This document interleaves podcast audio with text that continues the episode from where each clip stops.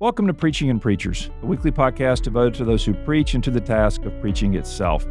I'm your host, Jason Allen, president of Midwestern Baptist Theological Seminary.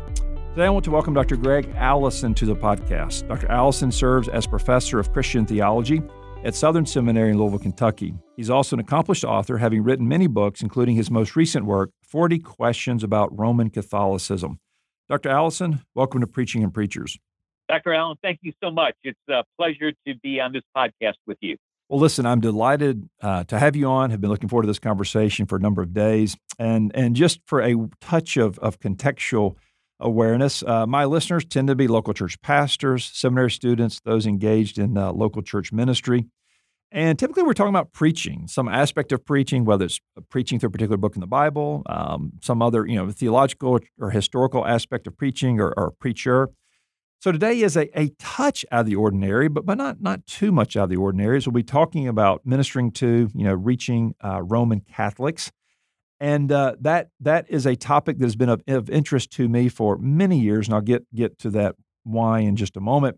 But when I saw your book, uh, 40 Questions About Roman Catholicism, which came out here just recently, just uh, in September of 2021, and it made me think I, really want to get the book and I really want to have a conversation with Dr. Allison about the book and more broadly about the topic of Roman Catholicism and how best to reach Roman Catholics. Now, full disclosure on the front end, uh, I had you in seminar many years ago uh, when I was a PhD student at Southern Seminary and uh, ecclesiology seminar. Enjoyed it then, reflect fondly on it now. And so here we are, full circle, getting to host you on this podcast. So, Dr. Allison, thank you for making yourself available. Great. Uh, thanks, Dr. Allen. It's, it's a joy to be with you, particularly on this topic. It's of great interest to me. No, and I remember that. I remember that back from that seminar that Roman Catholicism came up a lot. And even then, it was a project of yours and had been a project of yours. I'm curious as we get going, just on the front end of the conversation, if you could give us a word of update on your family, on your ministry, and perhaps on any you know writing projects that are in the pipeline. Sure. Uh, my wife Nora and I have been married for 45 years. We have three adult children and 11 grandchildren. Our oldest daughter married with four grandkids. They're in the Seattle area. Our middle daughter who's married with uh, five of our grandkids there with the IMB uh, church planting in Toulouse, France. And our youngest, Luke, uh, is finishing up his MDiv here at Southern Seminary. He's married and have two of our grandkids. So we've got three adult children and 11 grandkids. I'm in my 19th year of teaching at uh, Southern Seminary. Writing projects. Uh, I finished a book with uh, with uh, Andreas Kostenberger from Midwestern. Last year, we came out with a book called The Holy Spirit. He was the biblical theologian doing the first half of the book. I was the systematic theologian doing the second half of the book. It was a wonderful collaboration with one of your uh, uh faculty members. Uh, I've come out with a book called Embodied Living as Whole People in a Fractured World. It's a theology of human embodiment. I recently signed a contract with B&H Academic for a book on complementarity, uh, and then also a shorter book on the Holy Spirit. Um, church that I go to, my wife and I are at Sojourn Church Carlisle. Interesting, Dr. Allen, you were interim pastor when that church was Carlisle Avenue Baptist Church. It is now part of the Sojourn Church family. My wife and I are located there. Uh, I'm born and raised in Chicago, so love all things Chicago sports, love the Cubs, and hate the White Sox. well, there you have it. No, I, am delighted to hear of the uh, current work at Carlisle Avenue. Of course, we had the opportunity to reflect on it a bit before we began the uh, formal recording here. So thankful for your ministry in all those different areas. Um, the uh, the book you did with Andreas Kostenberger, yeah, fantastic work. Thank you for your for your effort in that regard. And uh, and I believe I owe a word of congratulations. Did not, did I not see that that book was recognized as a part of um, some of the year end book best books of 2021 recognitions? It was, yeah. Um, both uh, the Gospel Coalition and Christianity Today had it uh, runner up in different categories from 2020. Uh, that's that's exactly right. That's great. Now, before we, or, or I should say, as we get into the conversation more properly here on engaging Roman Catholics, I'm curious what piqued your interest? And I think I recall um, some of what you shared in that seminar many years ago as to what has pointed you in this trajectory, this interest. But uh, I don't want to try to, to recall all of that. I'd rather hear from you uh, more personally. Well, neither my wife nor nor I uh, we were not raised in a Roman Catholic uh, background, but when uh, we graduated from the university, uh, we joined the staff of what was then called Campus Crusade for Christ, now called Cru. And uh, our first assignment for two years was to help launch the Cru ministry at the University of Notre Dame, which of course is about 80% Catholic.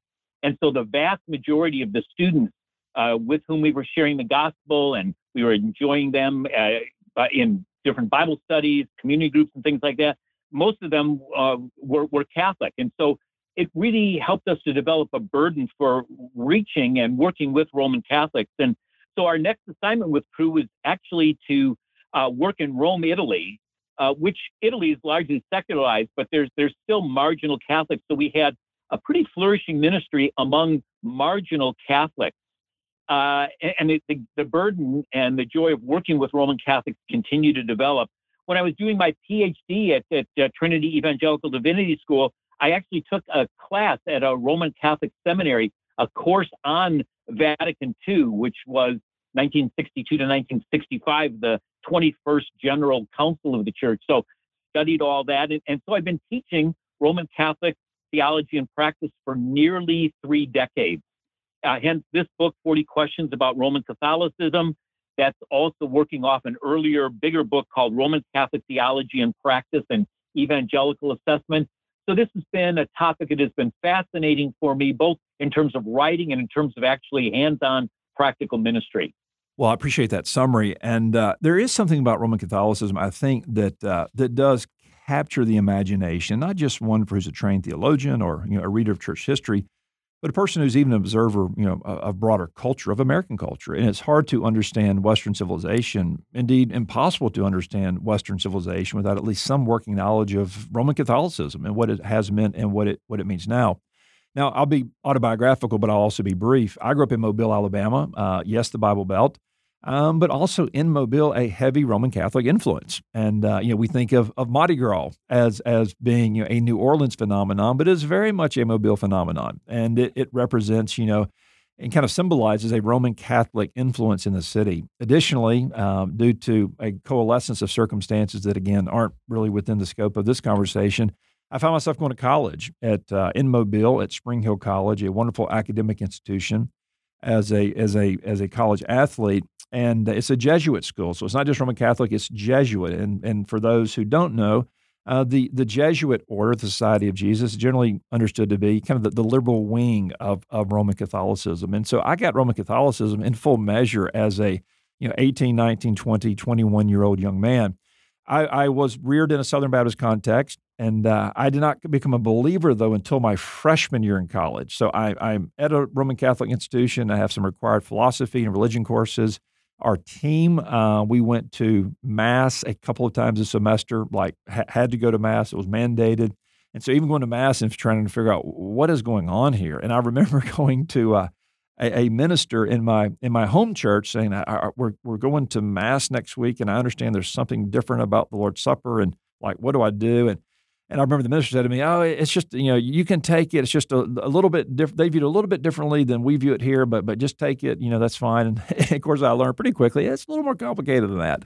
But uh, but anyway, so it, has been a source of, of, intrigue for me. Additionally, as a college student, um, I, I, became a follower of Christ and was on fire for the Lord, and was almost like a novelty item on campus. Uh, this this evangelical was on fire for the Lord inquisitive, outgoing, and came to personally know many of the priests on campus, many of the priests personally, including one uh, very personally, very kind to me, and uh, would often invite me over to have lunch and in the Jesuit dining hall, which the food there was much superior to uh, the cafeteria food. So they didn't have to invite too strongly for me to take them up on it. And so I was in and around Roman Catholicism and uh, and to this day, in and around Roman Catholicism a fair amount. So I, I, come into the conversation not with your level of expertise, but but with a similar level of interest and intrigue. And so here we are today.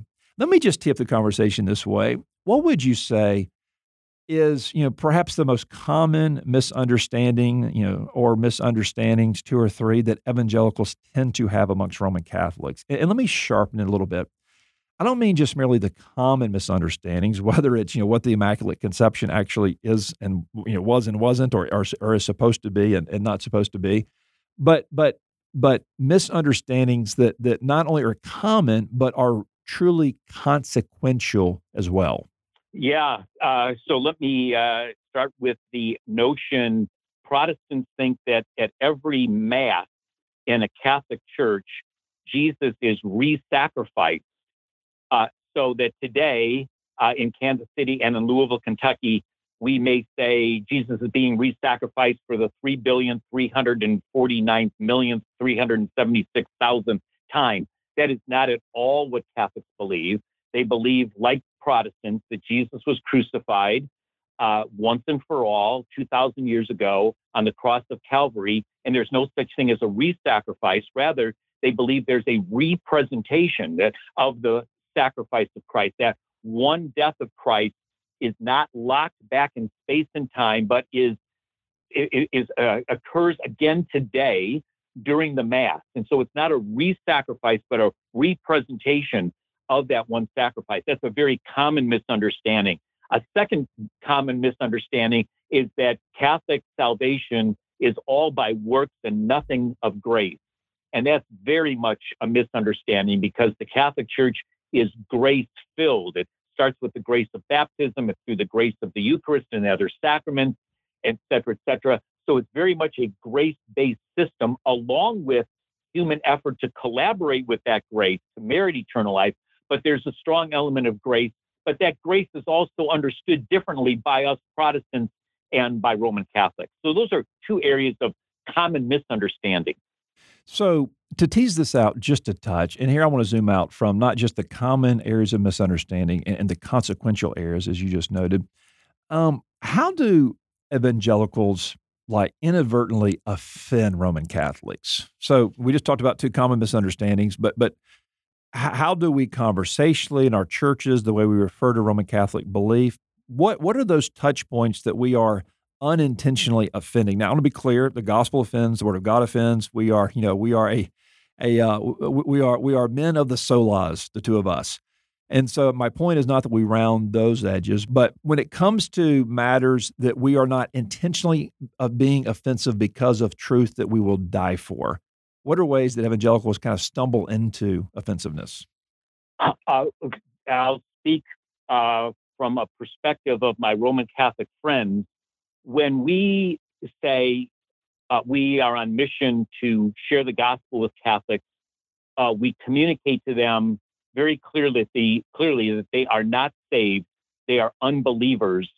Uh, and their question is, well, are you thinking of me as like a Muslim or a Hindu or an agnostic or an atheist?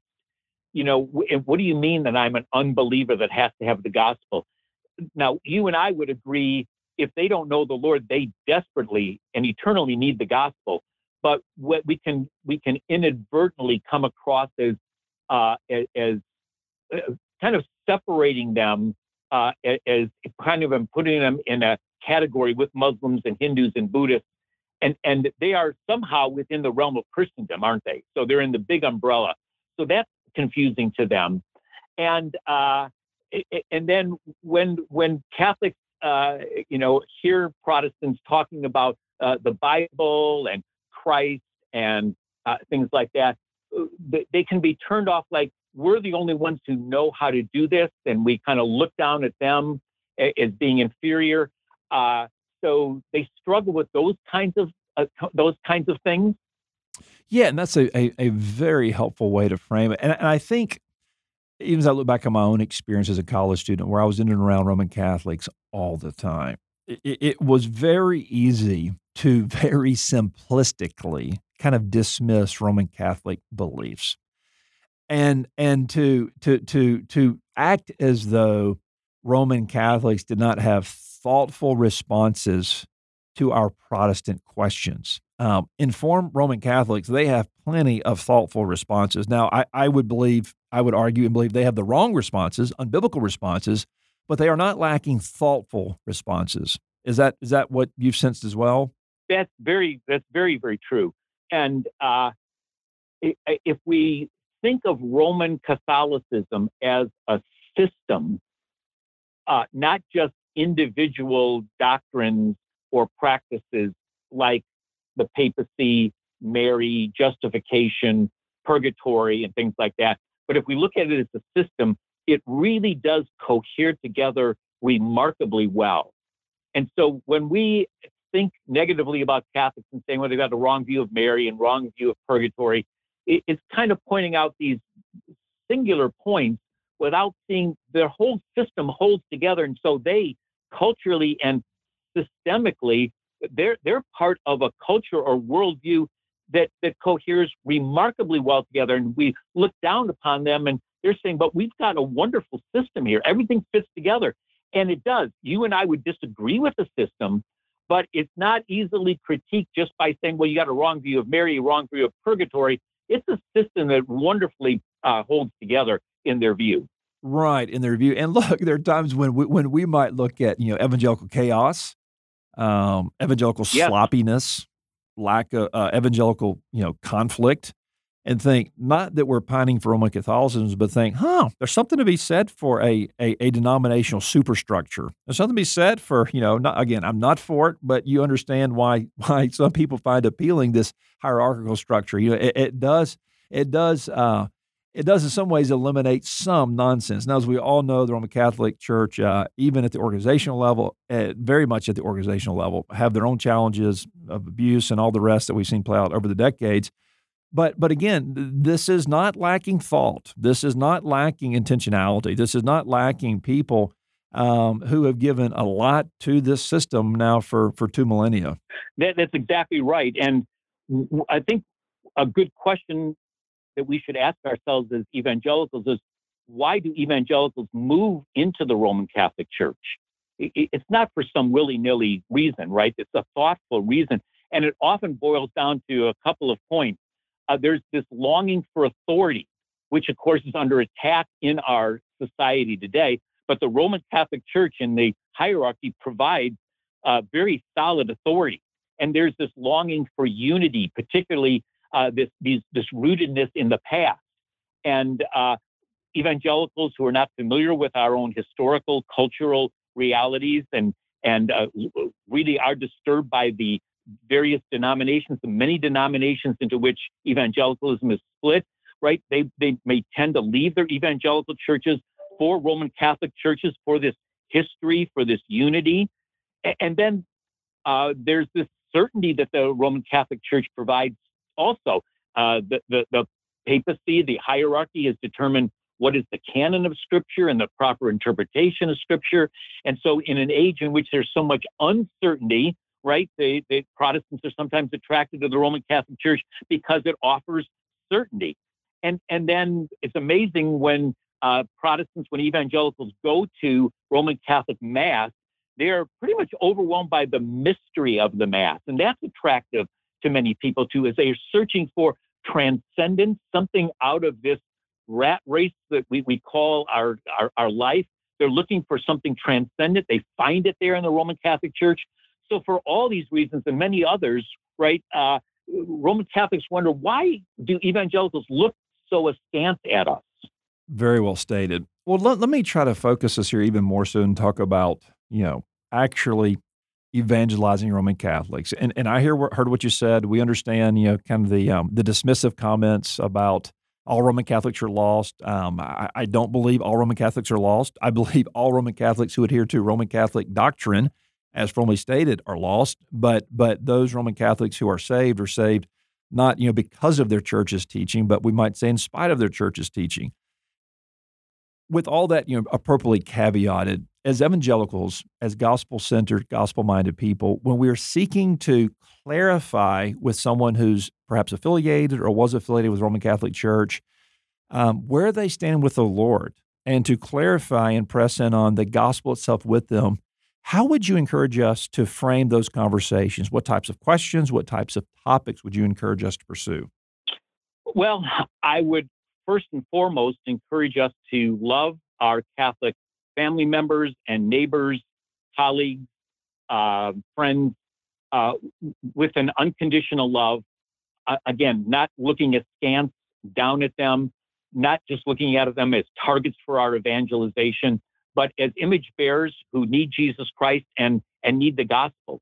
And as we love them well, of course, we'll want to engage with them in gospel conversation. Uh, and so let's focus on that as much as possible. We need to try to avoid fruitless disagreements, right? If you sense that conversation is not going anywhere with your Roman Catholic friend or family member, it probably means that you're not going to win that battle. So if you hope to maintain the relationship with them, I think we need to get out of the wrangling over these fruitless disagreements and really focus on the things that that matter. Uh, and I just think being there for our Catholic friends and neighbors, praying for them, uh, befriending them, and being genuine friends with them will go a long way so that when they do hit some kind of crisis, a moral crisis, ethical crisis, spiritual crisis, financial crisis, they will know that we are people to whom they can turn for words of hope through the gospel. So, as you have not only engaged with Roman Catholics and sought to um, minister to them, I'm curious in the local church setting what you've seen by way of by way of church members in evangelical churches who Christ is called out of the Roman Catholic context, out of Roman Catholic background. Any similarities or, or common patterns you see as to what those folks tend to uh, tend to look like, how they tend to engage, how they tend to serve in in a new evangelical context once they've you know come to know Christ? Uh, I think a common pattern, which is disturbing, is they are usually rabidly anti-Catholic. They they were in what they would consider now to be a false church.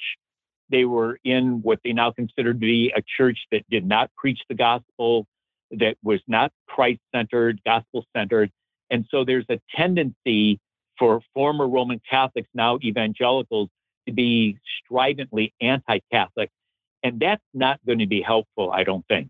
Again, that's that's not the posture that I would encourage people to adopt, rather to to uh, engage with those friends and family members and colleagues and neighbors in a loving way, seeking to win them to the Lord, but being very patient with them, giving them direction through the good news and stuff like that. So I, I, I think that's a disturbing pattern. But also, I think on, a, on the other hand, a very good pattern is that former Roman Catholics who've now become evangelicals hunger very deeply for the Word of God, which was perhaps largely absent in the Roman Catholic experience. They love small group Bible studies. They really dig into the passages of Scripture, reading the text and rereading the text and studying the Bible and praying and loving the Lord. Right? There's a freshness. There's a newfound joy that was they considered just to be empty before. So there's there's some negatives and there's also some positive patterns, I think. So let me tee you up maybe for one final question, and that is um, for our listeners. Again, those who are local church servants, pastors, ministers, seminary students. Like, what final word of counsel advice would you give for them as they seek to engage Roman Catholics? Um, yeah, there's a lot to say on this. Um, avoid uh, distracting, unhelpful rabbit holes like uh, engaging in conversations about what we think about the current Pope Francis. Uh, he is such a lightning rod for controversy. You probably don't want to get into that discussion. Uh, avoid discussion about the current sexual scandals, abuse, and homosexuality that impacting the Roman Catholic Church. That's that's a distracting area, I think. Um, I, and, and really, what I would do is encourage our listeners to invite the Roman Catholic family and uh, friends and neighbors and colleagues into what we would call reading groups of the gospel. So tonight, for example, we had a reading group of the gospel. They'd meet at my home. We'd have dinner together, and then we would look ahead on the Sunday mass schedule. So every day of the week, there's a mass schedule for there's readings of the Old Testament, New Testament, and the, one of the Gospels. We would look ahead to the Sunday mass reading of the Gospel. Uh, let's say it's Luke 19, 1 to 10, the story of Zacchaeus. And we would then read that story, right? That, that narrative, Luke 19, 1 to 10. That would be our Bible study for the evening. We would read it, we would reread it, and then I would just go through a very simple Bible study method observation, interpretation, application, and prayer. So walk them through the text, not preaching or teaching, but drawing them out through who are the main characters involved in this story, in this narrative, what did they do? Uh, what is, what's the moral, the big idea of the story? How do you apply this to your life? Let's pray. Uh, because my belief is, uh, according to Romans 10, faith comes by hearing, hearing by the word of Christ. Our Catholic friends and neighbors need to hear the gospel over and over and over and over again as they become familiar with who Jesus is and what he has done. I would really recommend this, this kind of discovery Bible study where the Catholics, our, our friends and our neighbors and colleagues are discovering for themselves through these reading groups of the gospel who Jesus is and what he has done, and then trusting, praying that God will turn the light on in them and they will come to faith in Jesus Christ. Well said. Dr. Allison, thank you for the conversation today and for your new book, 40 Questions About Roman Catholicism, out recently with Kregel Academic. And uh, may the Lord use this book and your broader ministry to equip evangelicals to minister to their Roman Catholic friends, family members, and neighbors. Thank you for joining me today on Preaching and Preachers. Thank you, Dr. Allen. Thank you for being with us today and for listening to Preaching and Preachers. For more information, go to my website, jasonkallen.com. That's jasonkallen.com.